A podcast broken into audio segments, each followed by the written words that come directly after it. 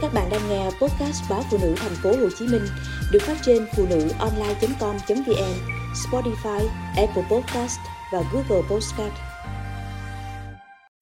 Ly hôn ở chặng cuối vì bạn đời chỉ lo cháu ngoại. Tháng trước, thấy cán bộ địa chính xã đến nhà ông Phượng hàng xóm đo đạc, ghi chép. Tôi nghĩ chắc ông Phượng chuẩn bị bán đất. Hôm qua, thấy bà Phượng về, tất tả thu dọn hành lý cho một chiếc xe tải nhỏ chở đi. Tôi và cả xóm mới hay, ông bà đã hoàn tất thủ tục ly hôn. Tài sản cũng đã phân chia xong, mảnh đất của gia đình ông chia 4. Ông, bà, 2 cô con gái, mỗi người một suất. Bà đang làm thủ tục bán suất đất của mình để chia cho 2 con gái, rồi dọn đi sống cùng một trong 2 cô ấy. Tin tức loan ra quanh xóm nhanh chóng. Một cuộc ly hôn khi cả 2 vợ chồng đã ở tuổi 60-70 ư? Thật ra cũng không phải quá lạ. Nhiều cặp vợ chồng già đã chia tay nhau ở chặng cuối cuộc đời vì nhiều nguyên nhân. Nhưng nguyên nhân ông bà Phượng ly hôn thì tôi vô cùng ngạc nhiên. Ông không thể chịu đựng được cái tình yêu quá lớn lao mà bà Phượng dành cho 2 cô con gái cùng đám cháu ngoại. Cái tình yêu khiến nghĩa vợ chồng của ông bà bị đẩy sang lề. Xưa các cụ vẫn bảo, con chăm cha không bằng bà chăm ông.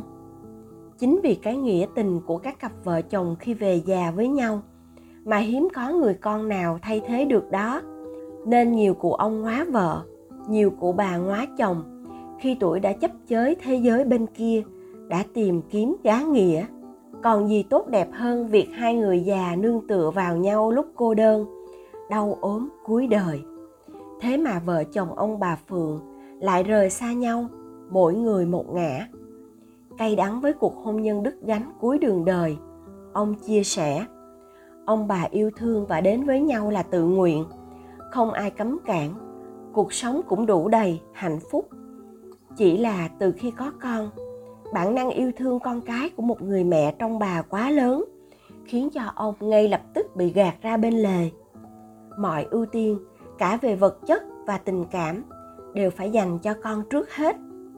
Ban đầu, ông nghĩ các con còn nhỏ, nên bà dồn hết tình yêu cho chúng là dễ hiểu. Khi chúng trưởng thành, có cuộc sống mới, bà không phải lo toan cho chúng. Ông nghĩ tình cảm và thời gian của bà sẽ lại dồn cho ông.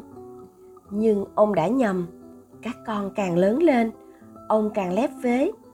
Con gái lớn không thích nuôi chó, con gái nhỏ không thích nuôi mèo. Thế là ông không bao giờ được nuôi và bầu bạn với 2 loài vật mà ông rất yêu thích.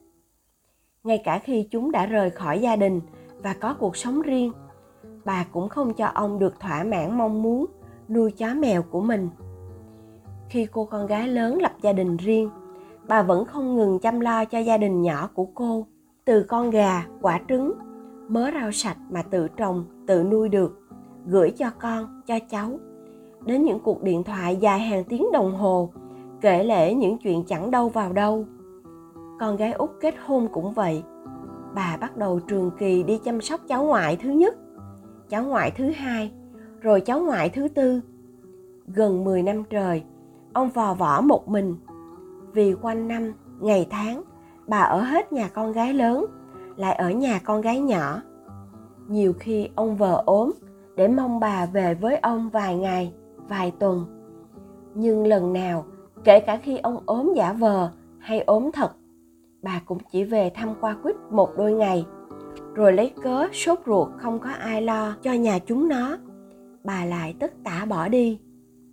Nhiều ông bà bạn hiến kế rằng ông cứ thử dọa ly hôn, xem bà có sợ không, mấy đứa con có cuốn lên không. Ông đã dọa, và cuối cùng là ly hôn thật. Khi bà ký vào đơn ly hôn, ông choáng váng và hụt hẫng. Mấy chục năm cùng bà xây tổ ấm, để rồi cuối đời, ông mới nhận ra đó là cái tổ lạnh, một cái tổ rỗng. Những người bạn già của ông bảo, có lẽ 2 cô con gái của ông bà đều đã quá ích kỷ. Chúng dường như lên kế hoạch rất chặt chẽ để lợi dụng cha mẹ già chăm lo, biến thành người ở không công cho chúng. Lẽ ra chúng phải hiểu được nỗi cô đơn của bố và nhường mẹ cho bố để họ chăm nom quây quần bên nhau. Dù thế nào, ai sai, ai đúng thì bà cũng đã dọn đi rồi. Sáng nay tôi thấy ông vui vẻ, bế một con cún nhỏ lông vàng trong tay. Có lẽ ông hy vọng từ nay nó sẽ bầu bạn cùng ông trong những ngày cô đơn cuối đời.